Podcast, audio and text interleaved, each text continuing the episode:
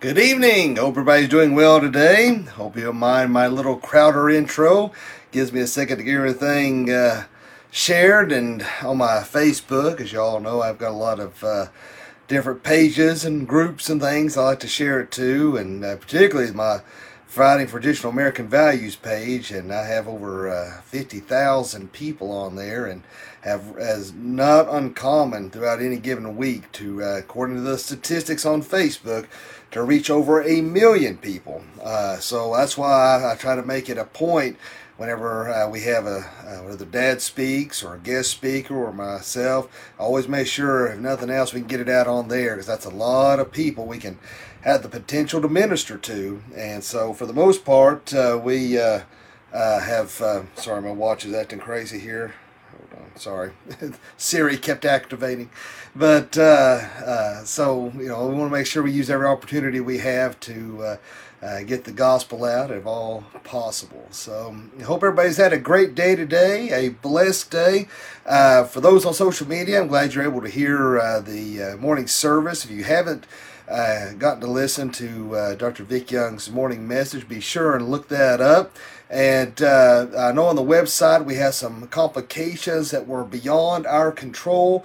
And uh, I know there was the video went out but no audio. But I tell you what, uh, uh, Mr. Josh Lovelace and uh, Phil Tidwell and uh, Darlene Barker, they all work so hard and trying to get our services out each and every time we meet. And I know they were really working extra hard to to take care of that, but there was just something going on it was out of their hands. But Lord willing, uh, we'll get with uh, Mr. Greg Mullins and he can get that uh, straightened out. And um, Mr. Mike Clark, we miss seeing you this morning too, sir. Randy Jones and Wilma Phoenix and Kayla Hen- Kyla Hensley. She'll kill me for mispronouncing her name. she won't let me back into saying if I say her name wrong. But uh, so, but anyway, uh, if you have any prayer requests or prayer concerns, be sure to put those in the comments below. Those on social media, obviously, and uh, because on the website they don't have that. Uh, if you had the ability, I wouldn't be able to see it, so it would do do me any good anyway. But uh, but put those prayer requests out there, and we'll be happy to. Uh, pray over those uh, concerns. Mr. Roger Winters, Mr. Murph is watching. Thank you, Mr. Murph. We pray for you each and every morning. So I hope you know that every time we do our devotions, uh, or even in the evenings, uh, uh we always try to uh, try to always lift you up in prayer, sir. So hope, hope you're doing well. Uh, be in prayer for my dad. I tell you, he's, he fights that old diverticulitis, and I tell you what, they take a good chunk, as y'all know, they take a good chunk of my gut out because of that mess, and I, it is no fun at all. So it is, uh, it's miserable. It really, I keep putting the words how how horrible and miserable that is. It is just, uh, uh, I don't know how to how to even begin to put it into words. I'll be honest. If you have any prayer request, uh, prayer requests, if you have your Bibles handy, uh, turn to Romans chapter five, verse one. Romans chapter five, verse one. And uh, give you just a second for those who may have your physical Bibles there or electronic ones or what it is you use to look up the scripture, or maybe you've got the Bible memorized and you don't have to. So, uh, whatever the case may be. Romans chapter 5, verse 1 Therefore, since we have been justified by faith, we have peace with God through our Lord Jesus Christ. Bless this reading and the hearing of it to our hearts, says me as me old Peppy always says. Oh, my mother-in-law's watching. I'd be praying for her. She's uh, uh, woke up real sick this morning, wasn't able to make it to church, or at least that was her excuse. So, uh, but I, I'll take her word for it. But uh, let's go ahead and bow our heads, go for the Lord in prayer. Therefore, Lord, we just thank you, love you, and praise you. Lord, thank you so much for this wonderful and beautiful day that you have blessed us with. Thank you, Lord Jesus, so much for your grace, your mercy, your understanding. Uh, Lord, I just want to lift up uh, Mr. Roger Winters, Mr. Murph, Lord Jesus, and I pray you bring healing upon him.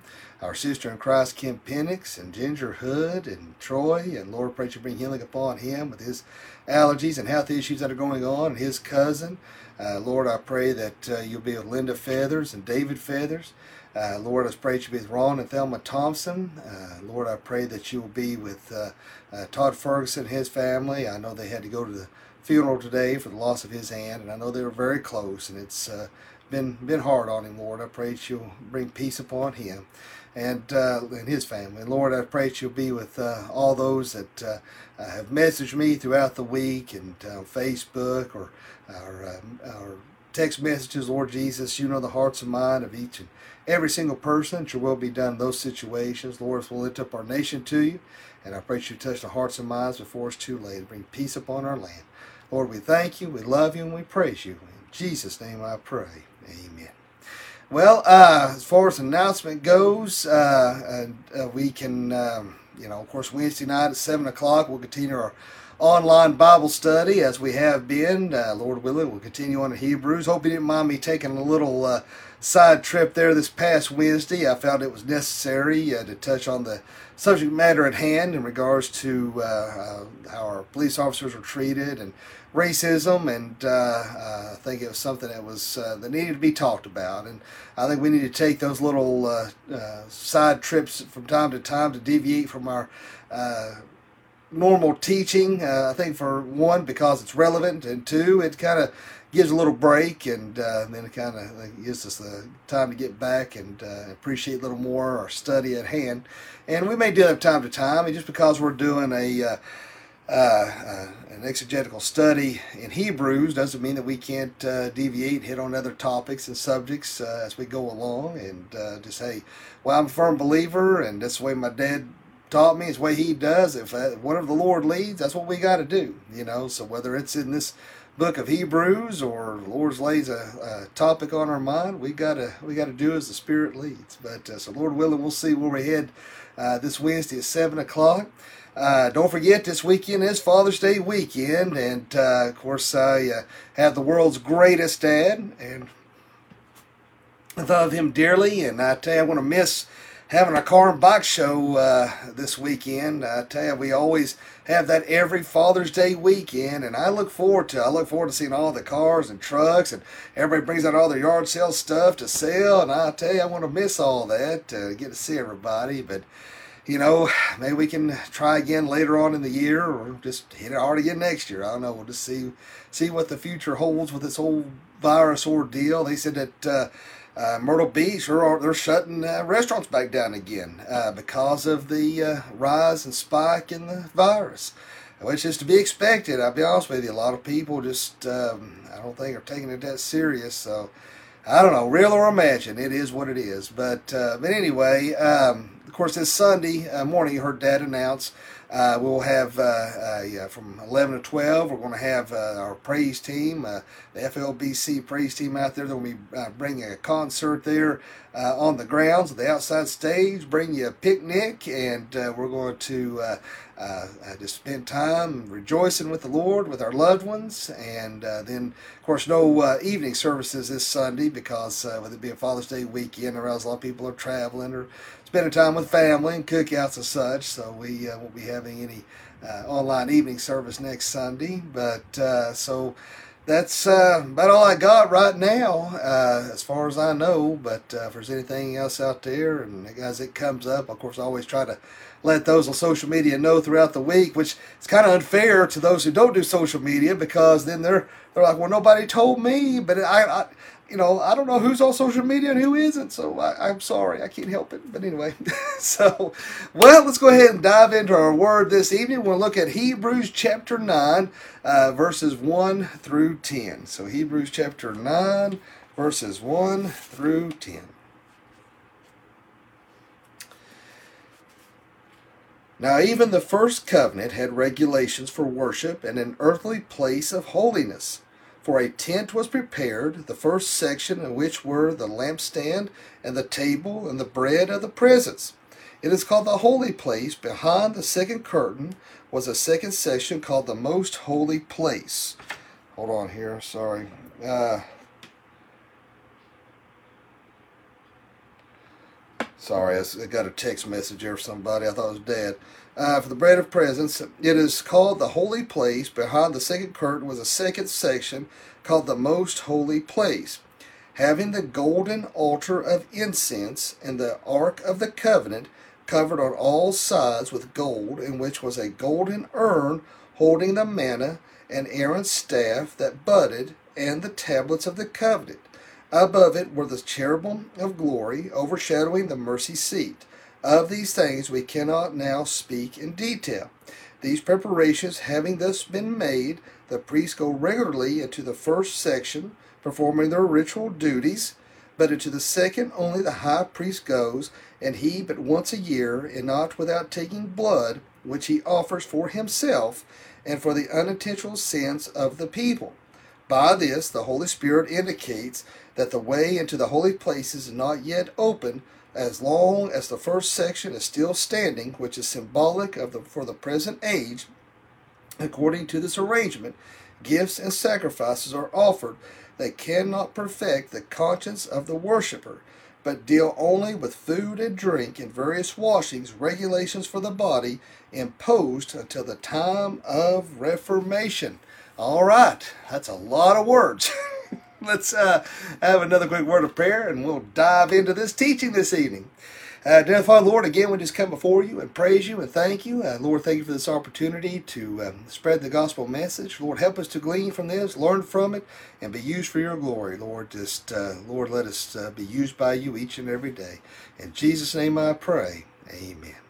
You know, uh, Brandy and I have been doing some home renovations. Uh, some of you have seen some of the pictures on social media, some of our, our renovations we've been doing. We've been living here for gosh, 13 years now, I guess. And uh, I've noticed that, um, uh, you know, growing up, uh, I went to some friends' homes, and uh, there would be a room that nobody sat in. And then there would be like uh, the living room or the den that had, you know, the furniture was a little more used. The dogs got on, you ate at, you watched TV at.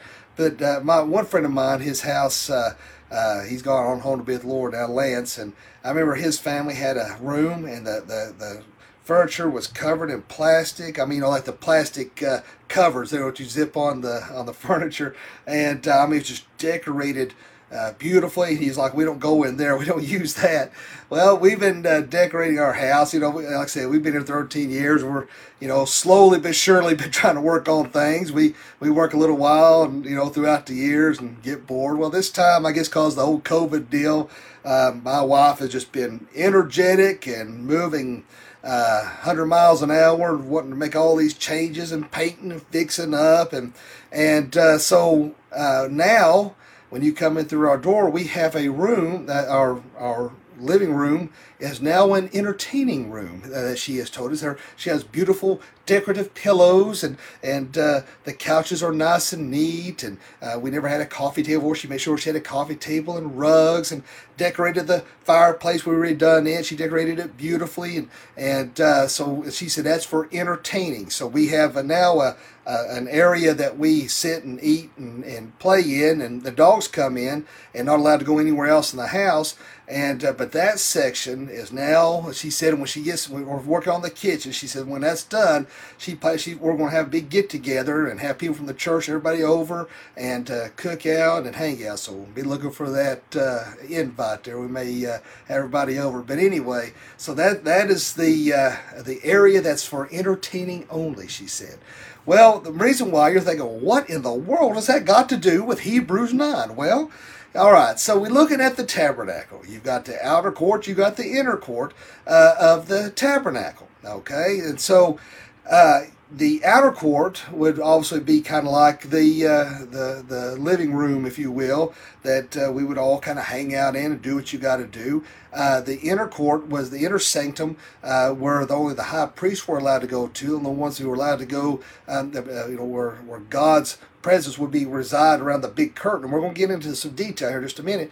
Uh, behind the big curtain, you know, they weren't allowed to even go past that. In fact, I mean, there wasn't even a door to that. It's kind of fastened where you could even go back there. But but even with that shielded curtain, uh, they still had to make sure they were purified uh, to even get that far, you know. And, uh, and that was only for the high priest. That was only for the Day of Atonement.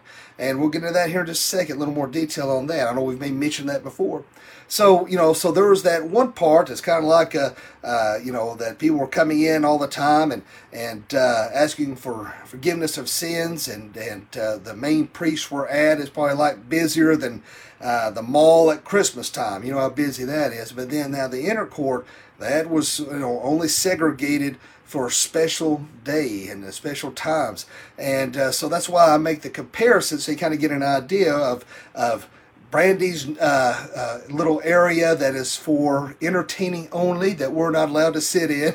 And versus the area that the dogs and me can sit and eat and be ourselves, and so that's why I made that uh, little comparison. Now, uh, we're going to get into some detail here about uh, the the tabernacle itself, uh, the dimensions, the size, how it looked, and um, you know, and on top of that, the furnishings. You know, you know, when I was talking about with Brandy, how she wanted to furnish uh, the um, uh, the living room and have the furniture a certain way.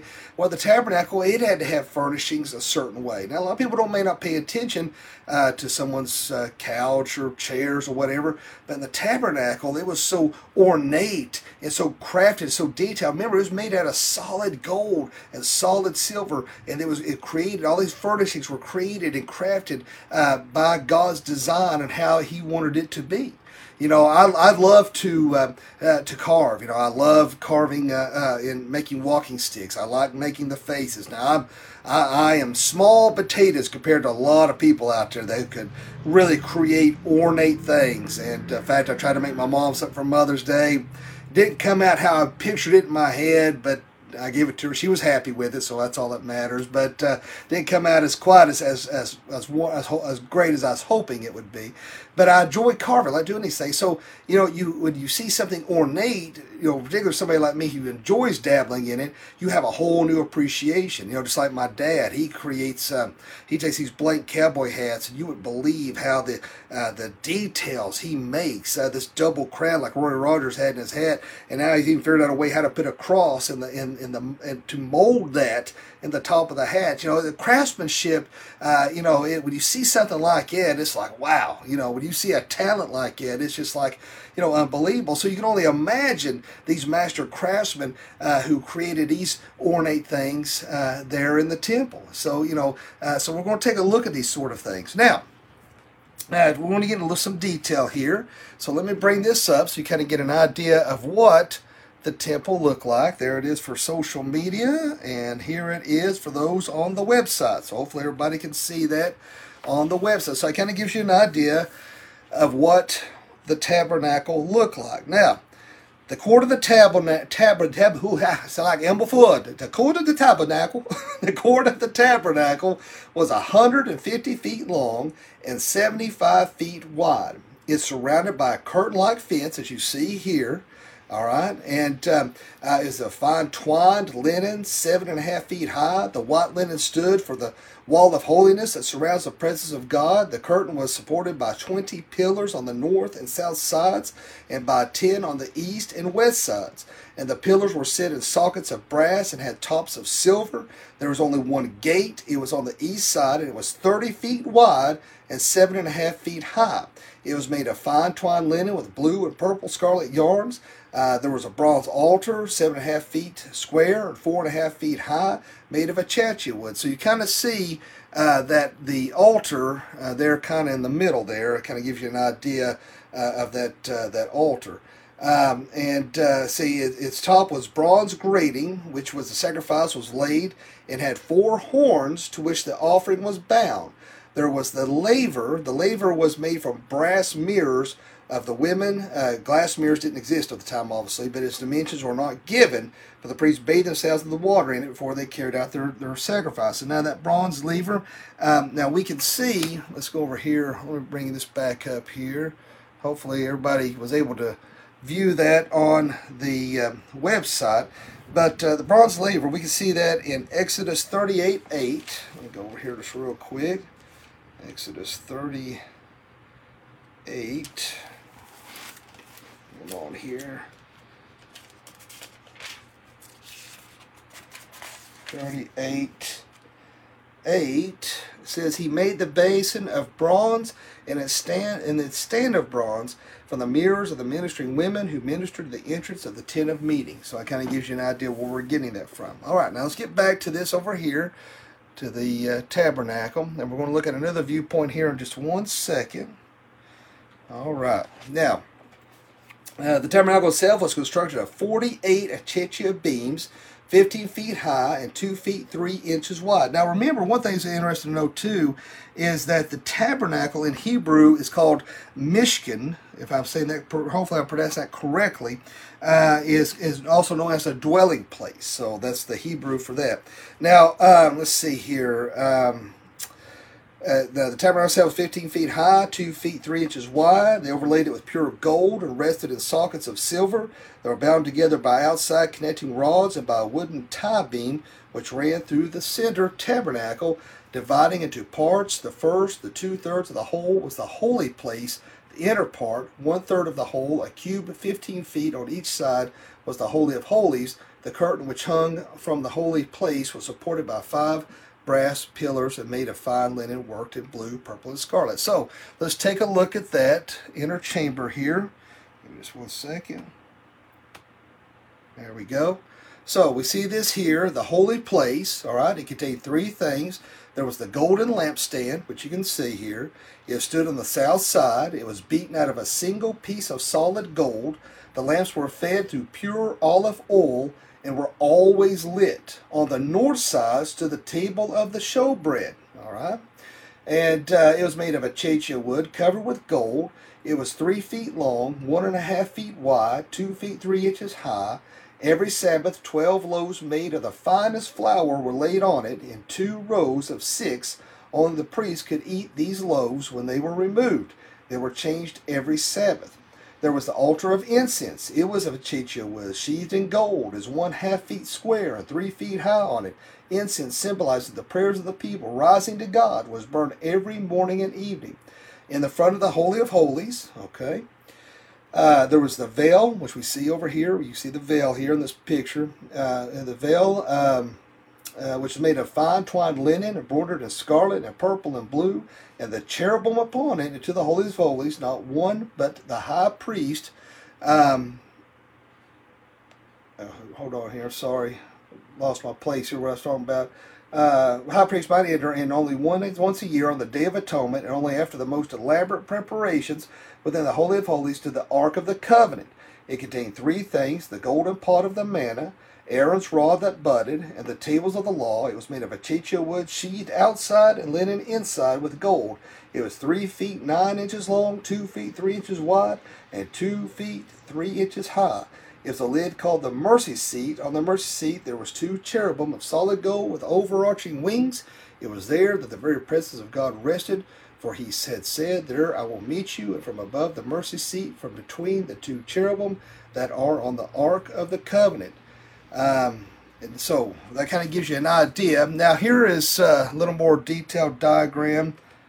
There we go. The tabernacle. You have the you can see the, the covenant, kind of a topographical viewpoint to kind of give a better idea of the Ark of the Covenant, the golden lampstand, the tabernacle, the incense altar, table of the showbread, altar of burnt offering, courtyard, laver. So it kind of gives you a better idea of what uh, we're discussing there. So hopefully I give you a little I, I told my wife I like to give in the the um, visuals like that so that you can have a uh, you know it's one thing for me to sit and describe it it's one thing for me to talk about it but to actually see it uh, it kind of I think brings a clear understanding as to what we're talking about and discussing here. So I'm hoping these these images, uh, as I was describing them, kind of give a better idea of what I'm what the Bible is referring to, and uh, instead of just trying to you know in your head think, okay, you try to imagine a curtain, and you're trying to imagine these colors, and you're trying to imagine what a laver is, and this altar, and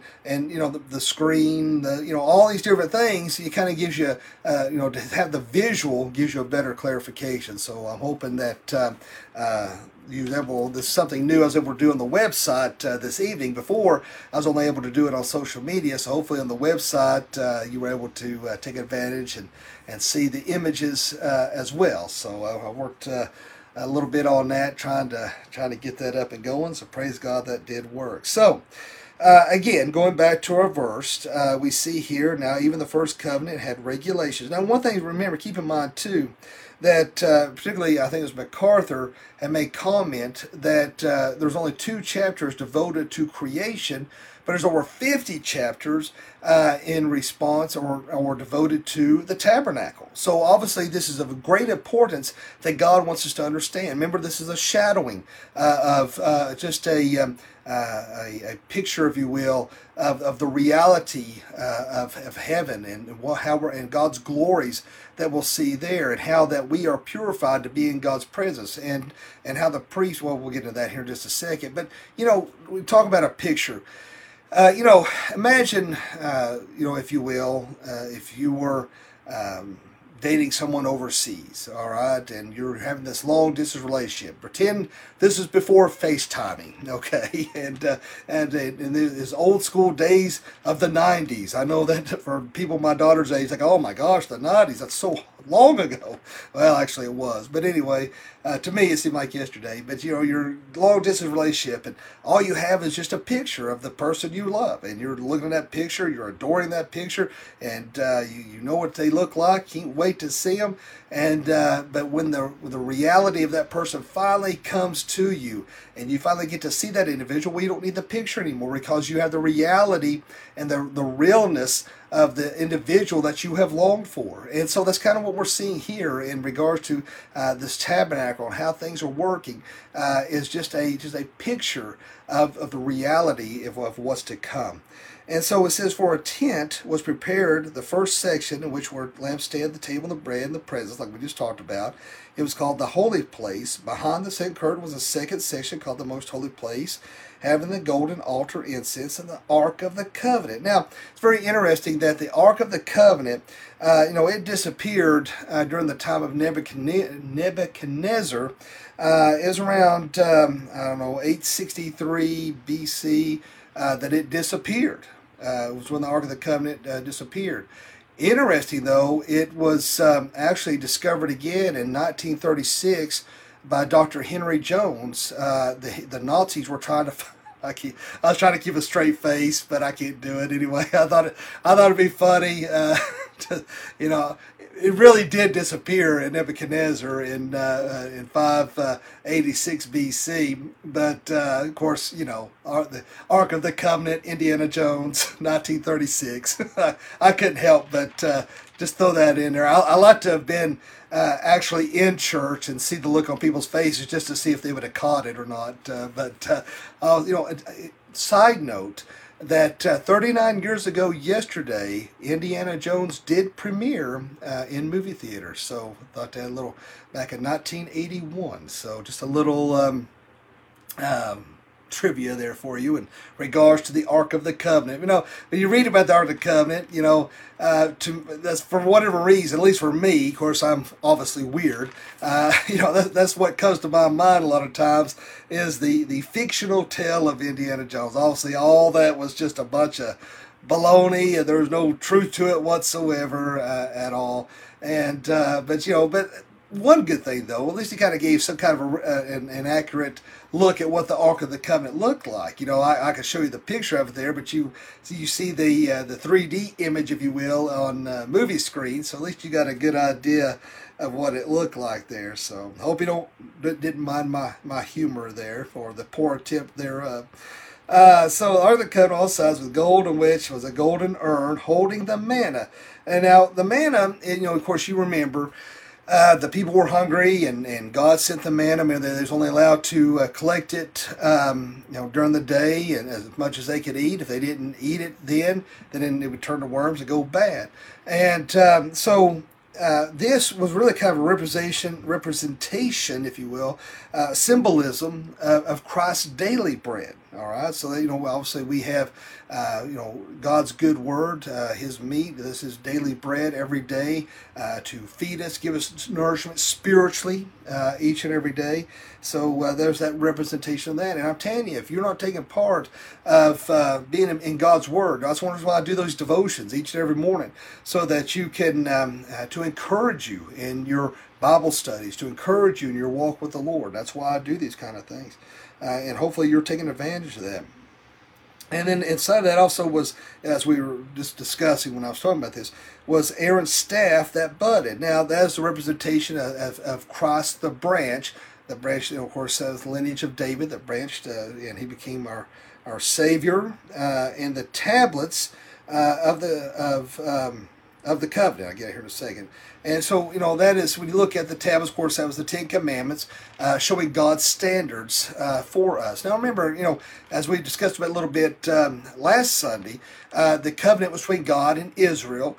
And um, of course, they broke that covenant, and that's one reason why we were seeing these type of, of, of rituals and things that we're seeing with this tabernacle uh, to for them to to have reconciliation, to have forgiveness for their sins. But it, but it was you know it, it wasn't a permanent situation, and that's why they had to keep going back and doing these things and asking for uh, forgiveness of sins that they were aware of. But it didn't cover the sins that they uh, that they intentionally did. You know, the, the sins that we intentionally do uh, may outweigh what the sins that we don't mean to do. And so you could imagine uh, constantly wondering, you know, am I asking for enough forgiveness? Did I intentionally do this? Did I not mean to do this? I mean, you could only imagine how tough that would be uh, to constantly deal with that, that torment of wondering, you know, am I really uh, being covered here?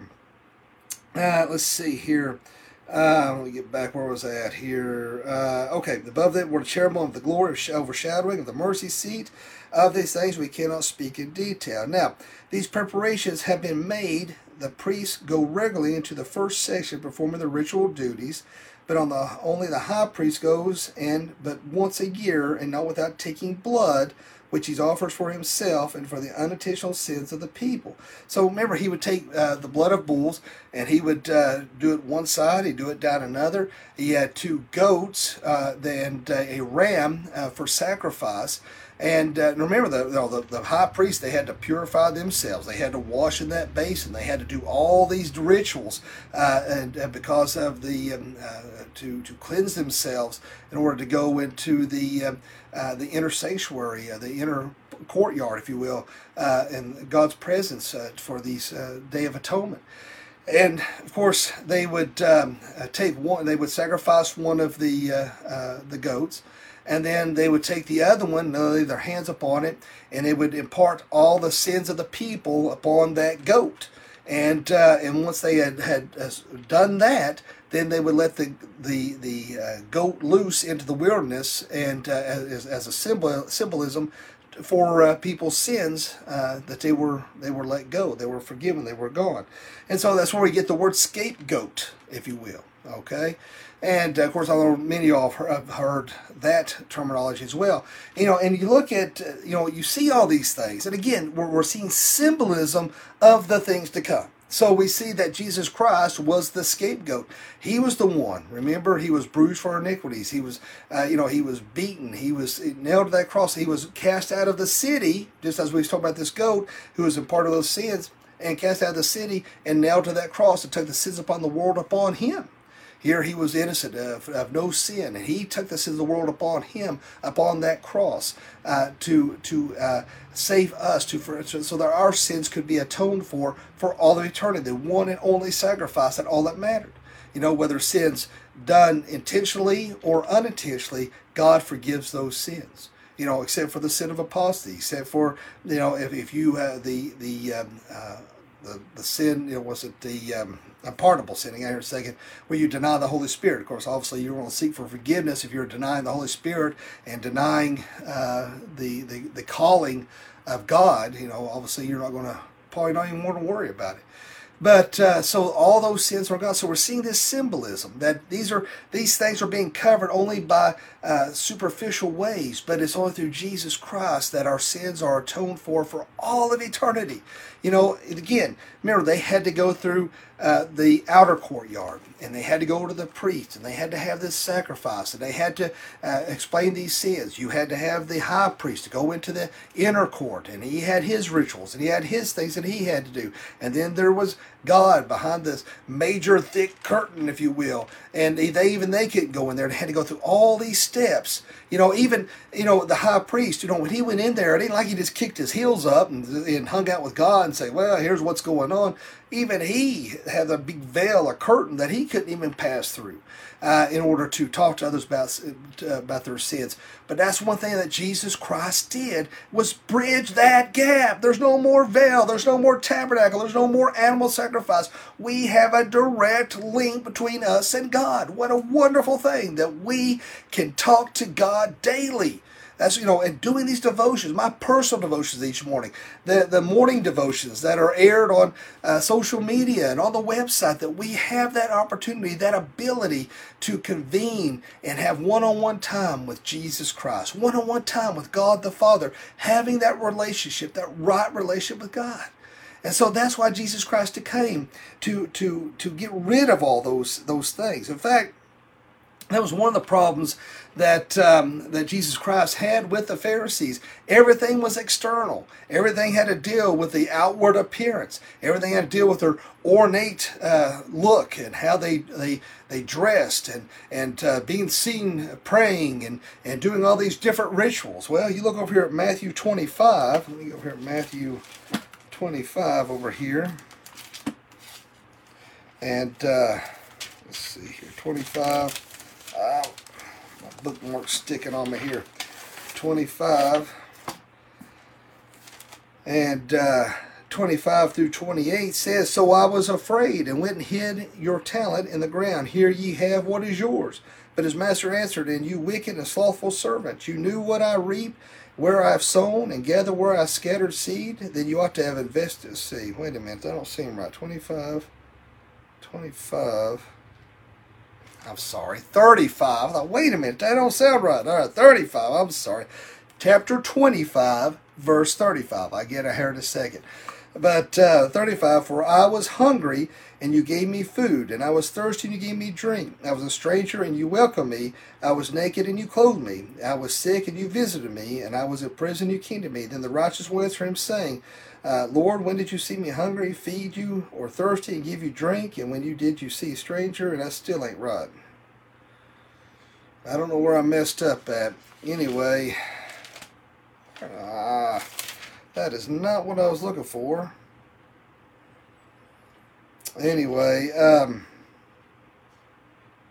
what I was trying to find there was um, where he was talking. We called them uh, uh, whitewashed sepulchres, and he was calling them out for their um, uh, for what they were doing. That everything they were doing was external, but they haven't received the things that were internal. That's the verse I was trying to read, and I thought I had the right ones, but apparently I wrote down the wrong verse, so I apologize for that. Uh, David Feathers had uh, written on here, and he said, uh, "Who determined who the high priest was?" David, we um, I'd hit on this. Um, I don't know, if last week, before last. Uh, but uh, you had to be in the line of, of Aaron. Uh, and um, in order, you had to be born into the priesthood and so that's the only way you could just, just you know somebody could just determine you to be a priest. You couldn't be um, just decide yourself to be a priest. You had to be in that line that lineage of aaron in order to be that priest or high priest. That's why jesus was set apart. He was in the line of melchizedek. That's what allowed him uh, to be that high priest. Who had no beginning. Who had no end. That's why jesus christ was set apart and become our high priest. So i hope that uh, will help answer uh, that question uh, that you just asked there. So, uh, okay, now getting back over here to this. Uh, apologize on that verse. I don't know. Uh, I must have been thinking of something else or wrote something else down. But uh, I was thinking there was another. Hold on here. In regards to the temple that I was wanting to. Um, oh, I know what it was. It was about the Ark of the Covenant. Uh, if you want to um, cross reference that uh, with Exodus 25, uh, 18 through 22, uh, it says, And you shall make two cherubim of gold, of hammered work shall you make them on the two ends of the mercy seat. Make one cherub on one end and one cherub on the other end of one piece. With the mercy seat shall you make the cherubim on its two ends. The cherubim shall spread uh, out their wings above, overshadowing the mercy seat. With their wings, their faces one to another. Toward the mercy seat shall the faces of the cherubim be. And you shall put the mercy seat on the top of the ark. In the ark you shall put, put the testimony that I shall give you. There I will meet with you, and from above the mercy seat, from between the two cherubim that are on the ark of the testimony, and I will speak with you about all that I will give you a commandment of the people of Israel. Okay. So I just want you to uh, cross reference that uh, with that. But um, you know what? I think I know where I messed up at. I think I read Matthew. Let's see here.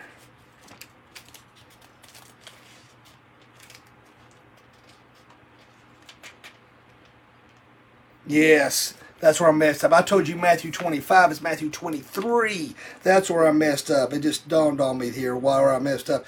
23, 25. See, all right. I, it proves I'm not perfect. I know people. It's hard to. Uh, it's hard for you to understand that, but I'm not. But 23, 25 through 28. I feel much better now. It says, "Woe to you, scribes and Pharisees, hypocrites!"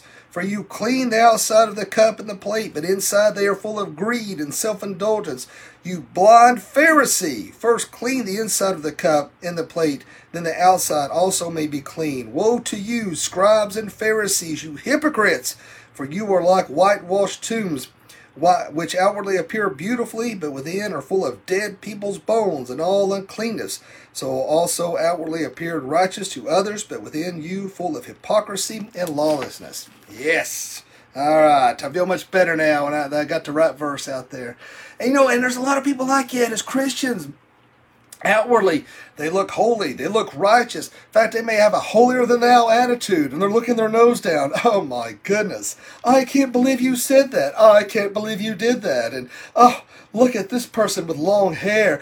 Oh, can you believe that she wore pants? You know, oh, there's a bunch of crazy stuff. But inside, you know, they're dead. They're, they're only worried about the outward appearance. They have not made that uh, inward change. And that's what Jesus Christ is getting on the Pharisees here. They got caught up in the all these rituals of the Old Testament. And remember again, the Hebrew author here is trying to show and demonstrate a better way, a new way that Jesus Christ has provided for them. Do not be sucked in to this old way. Remember, uh, you know, as I, you know, I say this probably every time we talk about this, but they were trying. It was so easy to want to go back to that old way of living, and he they, he's trying to say, no, there is a better way. All right, we uh, we don't need to worry about all these um, uh, uh, external things that we see here that are having to do with these rituals, uh, the shadow of things that they had to do. He's trying to explain them the reality of Jesus Christ. You know, and you know, the whole thing boils down to is dealing with guilt and dealing with those things that uh, they were trying to atone for. You know, guilt uh, can eat you alive. Uh, at least, you know, for some people. Now you have actors and people in the world who justify their sins and blame their circumstances and, and feel that they, they, they can justify their guilt and blow them off and act like it's no big deal. You know, it's amazing uh, in a world, you know, our nation, uh, people really, mm, makes me angry. People say, we are not a Christian nation. Well, you know, we are not a theocracy, but we were founded on the Judeo Christian ethic. Whether you like it or not, that's what it was. You know, I, I see some erroneous things put out there on social media, and I tell you what, people, particularly here lately, with everything that's going on, and some of the ignorance that's being spewed out there, whether it comes to theology, whether it comes to history. I tell you what, you have to, you can ask my wife. It takes everything in me from saying something. And like I said in my uh, post this morning, I, my goal is not to put anything out there unless it can be positive. And you don't have a clue how hard it's been for me. And I have typed things and deleted it because I'm thinking, no, that might not be a good witness, and no, that may not be the proper way to say something, so I have to let it go. But the fact of the matter is, a lot of people try to justify their sins and they try to uh, make excuses so they can uh, get out of that feelings of guilt. And so and that's what they were doing here. You know, they were they were guilty. We are guilty of sin. But see, we can go directly to God the Father, ask for forgiveness, and know that He is faithful and just to forgive us those sins. They are guilty. They were guilty. They understood that. And so they had to profess their guilt. And so they had to make that atonement with the sacrifice of animals. But it still didn't cover everything. It was only just temporary. And so they had to keep coming back. But we have the, the fortunate ability to, you know, to ask for forgiveness and know that it will not be brought up again. And we are faithful just to be forgiven for those who are saved for those of us who are saved, we, we, we are made, we have made ourselves whole and perfect for God the Father, and uh, and so uh, we're not perfect here on earth, obviously, where we are tainted with sin, but I'm talking about uh, in the presence of God when we stand before Him. That what makes us. Uh, that's what allows us to stand before God uh, and guiltless because of our faith in Jesus Christ, knowing that He is, His blood has covered our sins. Those who do not know Jesus Christ as personal Lord Savior, their guilt is full and complete, and they will be judged for every single thing that they have ever had to deal with. But see, there's guilt, and then there's false guilt. And see, in false guilt, you know, guilt uh, and false guilt, you know, these things can be a good thing because they can drive you to repentance. And uh, that's hopefully that is the end result. It would drive you to the point of saying, "I am in need of a Savior. I am in need of asking for forgiveness. I need to repent of my sins. I need salvation. I need to be saved. I need this." Or, all right, you have that false guilt in a couple different ways. It can either drive you away from God. In fact, let's see, I think it was uh, I wrote it down so I wouldn't forget it. I want to say it was Second Corinthians. Uh, yes, Second Corinthians seven ten. I was worried I'd forget. I get a little scatterbrained sometimes when I'm talking. I uh, hold on here. Second Corinthians seven, verse ten. For godly grief produces repentance that leads to salvation without regret, whereas worldly grief produces death. Okay, so uh, you know we dealing with that guilt. See, the false guilt uh, can either you know you can feel like there's no way you can ever be forgiven. There's no way you can ever uh, come to the presence of God, and so it can actually it may even drive you away uh, from God. And so, and that that is the worst and end result as po- uh, that you could possibly be. Or you can have the false guilt to the extent of, well, I know that I'm forgiven, but it's not enough. So I have to atone for my sins. I have to do something else uh, to because apparently there's people out there who don't think what what God's grace, His mercy, His love uh, was not enough, wasn't sufficient enough. And, and, see, Jesus, I mean, uh, the old devil can impart those that false guilt, that, that sense of false guilt within you to say, well, I know I'm forgiven, but I know God forgives me, but you know and then so then that's when you back it back up again and you say well then that truly is saying that well then you're not fully committed and understand that god's free gift of grace that forgiveness of sins that he that you have to do nothing about it. But man's idea is well i have to do something else. I have to add to that and so you ask for forgiveness, but you think you have to do something more. Maybe you think you have to uh, have a legalistic idea of, of looking a certain way or acting a certain way, or or uh, uh, or uh, maybe you know you think bad things are happening to you, but you think, well, that's, that's what happens because I'm a bad person. And even though God forgives me, He has to make these bad things happen too because I'm such a bad person. You know, whatever it may be, you think you have to do something else on top of that. That is wrong. God's grace is sufficient. You are forgiven. All right. So when the devil starts creeping in your head and he starts saying, "Well, you know, you've asked for forgiveness, but you're still guilty. You still feel horrible. You still feel bad." That's what I said before. You can ask for forgiveness of sins. God is faithful and just forgives those sins, but the battle doesn't stop there. The old devil still continues to fight you. The old devil still continues to come after you, and he still wants to make you think and say, "Well, you know, look what you've done. Look what you said. Look how you acted. I wonder if anybody saw you. I wonder, you know, look what you. You're supposed to be a Christian. You're supposed to be a preacher. You're supposed to be a deacon. You're supposed to be an elder. You're supposed to be a child of God. People see you sitting in the church every Sunday. If they only knew what you were, or how you acted, or what you've done, that's when the old. That's when it keeps going." And that's when you have to say, in the name of Jesus, I bind and rebuke you, Satan, get away from me because I am a child of God. I am a king's kid. I know I'm forgiven. I am loved. I am delivered. I am redeemed. I am sanctified. And you've got to let it go. And it's hard to shut those thoughts down. That's why we wrestle not with flesh and blood. And that's where the old devil wants to hit us the hardest, is with guilt. And we and we it is hard to live with that sometimes, but you have to understand that we we are forgiven and God loves you and He doesn't give up on you.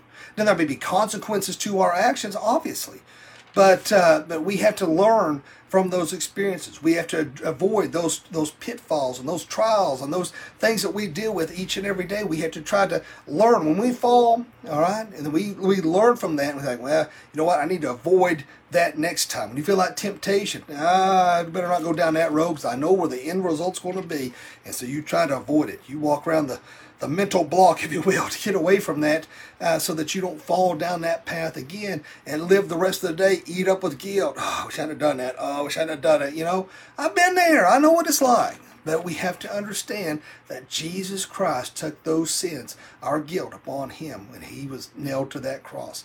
You are forgiven. You are free. Don't put yourself back in that bondage. That's where the old devil wants you is in, in bondage of guilt and, and, and regret. That's what the old devil wants. And so you have to understand that you are free, you are forgiven, and you are loved because of what Jesus Christ done. What they were trying to attain uh, externally is what Jesus Christ did for us spiritually. And he now it so that we had to have faith and trust that he forgives us and he loves us and he's not going to let us go. And you know, I think some people think it. Uh, you know, and I've said this before. I don't want to sound like a broken record, but you know, we we, we grow up with the, um, uh, you know, when we mess up, you know, a lot of us, and of course, listen to Dad's message this morning, we understand that, you know, there's a lot of the timeout kids who didn't get a spanking. That's why we're seeing a lot of people like they are today. But a lot of people my age, we grew up getting spanked, getting our fannies busted, all right? And so we mess up, there's punishment. And I think we're not so ingrained into our thinking that when we mess up, we sin against God, we're, we're, we're like, oh, we're going to get it now. We're going to get punished. It's going to happen now. And so we're just like, you know, God's not like it, all right? God's like, you know what? I forgive you. I love you. You know, you know, it's not he's justifying your sin. He abhors sins. He hates sin. All right. He's like, you know, don't do it again. But you know, try your best not to do it again. But I forgive you. It's all right, man. Let's, let's move forward. You know, let's stay in the past. Let's move forward.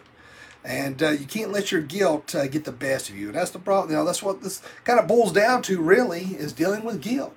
You know, one thing that um, the nation of Israel had to do uh, in regards to uh, their sacrifice and, and what they're doing with the tabernacles, they had to fast. And, uh, you know, when you're looking at fasting, uh, you know, it is, some people have some weird ideas when it comes to fasting but it's it's not trying to change God's mind uh, to in, in, a certain situation, but it's, it's, a, it's, the sense that you're trying to seek God out. Some people automatically assume that it's uh, fasting from food. That might be one aspect of it, and usually a fasting is, is not for dieting reasons. If you're doing fasting for dieting reasons, you're going to that's not what that's about. Fasting sometimes can be from sun up to sun down. That's fine. Fasting can be something that, uh, say, from computers or internet or Facebook or whatever it may be for a short amount of time. The point is, is to draw close to God, seeking God out. That's the point of the fast. And of course, I've told you all this before. A couple years back, I told Dad, I said I need to take at least a week off. I just, I, I just really feel, you know, I really struggle. I'll be honest with you. After I graduated my doctorate, I really struggled. And the devil was attacking me hard. I was beginning to question if I even wanted to be in the ministry anymore. It just, I don't know, my head was just, I don't I can't explain it. It's just a, a, a uh, spiritual torment mentally. And, um, I, I, you know, it, it, I was just really having a tough time in regards to my ministering and preaching and just I, I really struggled. I don't know how else to put it. And I needed that time off. And yes, I did fast the first day, but then the rest of the week, I just I didn't turn on a TV. It's just what I felt led to do. I'm not telling you that's what you need to do in fasting. It's just what I felt led to do. And I didn't turn on the TV. I didn't get on the internet. I didn't on the computer. Uh, I just, uh, well, technically, I mean, I had to get on there to get to some books and stuff I had I was wanting to read. But I'd have spent time praying and reading and, and reading God's Word and searching the Lord out. And I'm telling you what, I look back at that week as probably one of the greatest weeks of my life, spiritually speaking, because that fun, that week fundamentally changed my whole outlook on ministry, my relationship with the Lord. It was a wonderful thing. And I, uh, you know, I, I just, I keep putting the words, you know, and I don't know that I can recreate it, no, and I don't want to try to. That was a special moment, time, and place in history of my life that uh, that I, I, I, will never, uh, you know, would would take nothing in the world for. And so they had to fast, and maybe that's something that you may do. Maybe you're you're struggling with things spiritually. Maybe you're dealing with a lot of guilt. Maybe you're dealing with things that uh, you don't know how to how to handle. Maybe your relationship with the Lord is struggling. Maybe you need to take a day, two days, maybe you need to take a week, who knows? And really try to seek the Lord out. Work on that relationship. That's what this is, a relationship between us and God. And that's what we want to develop. That's what we want to work on each and every day is that right relationship with Jesus Christ. Remember, we don't have to do all these rituals anymore. There's no no you know remember they, the priests they had to like completely bathe themselves and, and then they had to do all this with the rituals with the blood and, and sacrifice and do all these things. The people were in the courtyard. They were having to do this. They were having to do I mean all these things are eliminated now because of what Jesus Christ done. He became that scapegoat. He's the one that took the sins of the world upon him so that we can have that direct line of communication between us and God. And so many people take it for granted. So many people take it for granted that relationship with Jesus Christ, the relationship with God. The only time they pray is when they see a cop car in the rearview mirror. Oh God, please! Oh God, no! You know. so you know, or when something bad happens, that's you know that's the only time they're spending time in prayer. We needed to work on that. We need to develop it each and every day. Look forward to that time with the Lord. You know, I think some people look at coming to church or reading their Bible like, oh, I got to do this today. Let me go do it and get it over with. Man, what a bad attitude to have. You should be excited to want to spend that time with Jesus Christ. You'd be excited to want to spend that time with God, excited uh, to want to go to church and be with like minded believers, excited to do those things. We need to have that zeal back. We need to have that excitement back with Jesus Christ. Dump this apathy, dump, dump this complacency. We need to be excited about the things of God. And the only way we can do that is working on that right relationship, dealing with our sin guilt, dealing with those things that are in our past, understanding that are nailed to the cross, past, present, and future is nailed to the cross. And so, as they were searching for a way to uh, eliminate that guilt, uh, their, their guilt of sin, and it was, and they were very much guilty of that we are guilty of sin. As one man sinned, we have all sinned. And so that's why we can give that guilt. We can ask for forgiveness to Jesus Christ uh, from our hearts and give that over to Him. And uh, man, what a wonderful thing that is. You know, guilt can drive people insane and make them do some crazy stuff. And I, think guilt's one reason why a lot of people dive into drugs and alcohol and these things because they want to self medicate. They want to numb themselves of what they're dealing with. But only God, has, only Jesus Christ has those keys to the to freedom that we so desperately need. So if you haven't made that commitment to Jesus Christ today, I pray that you will do that in closing and, and, that you'll pray that prayer. If you've made that commitment to Christ, man, realize you're forgiven. Realize you're loved, man. Don't live in guilt. You've been given the keys to freedom. Enjoy it and praise God for it. And let's use that to minister and talk to others who may be dealing with spiritual, mental, and emotional issues themselves. So let's have a word of prayer. Father, Lord, we thank you and love you and praise you. Uh, Lord, thank you so much for this wonderful day that you bless us with. Thank you for your grace, your mercy. Thank you, Lord Jesus, for your atoning sacrifice. Lord, uh, thank you for saving us, Jesus. Thank you. And Lord, for someone watching this evening that doesn't know you, let him pray this prayer. Dear God, forgive me of all my sins. Jesus, I know you died on the cross for me. I know you rose from the grave for me. Come into my heart and save me. Fill me with the Holy Spirit. Lord, be with us, lead us, God, protect us till we meet again. In Jesus' name I pray. Amen. I hope everybody has a great evening. Stay dry out there. It's storming and raining and nasty out. But uh, Lord willing, we'll meet again Wednesday evening at 7 o'clock and we'll continue this study and uh, see where the Lord leads. So, everybody has a great and wonderful evening and uh, God bless. Thanks for watching.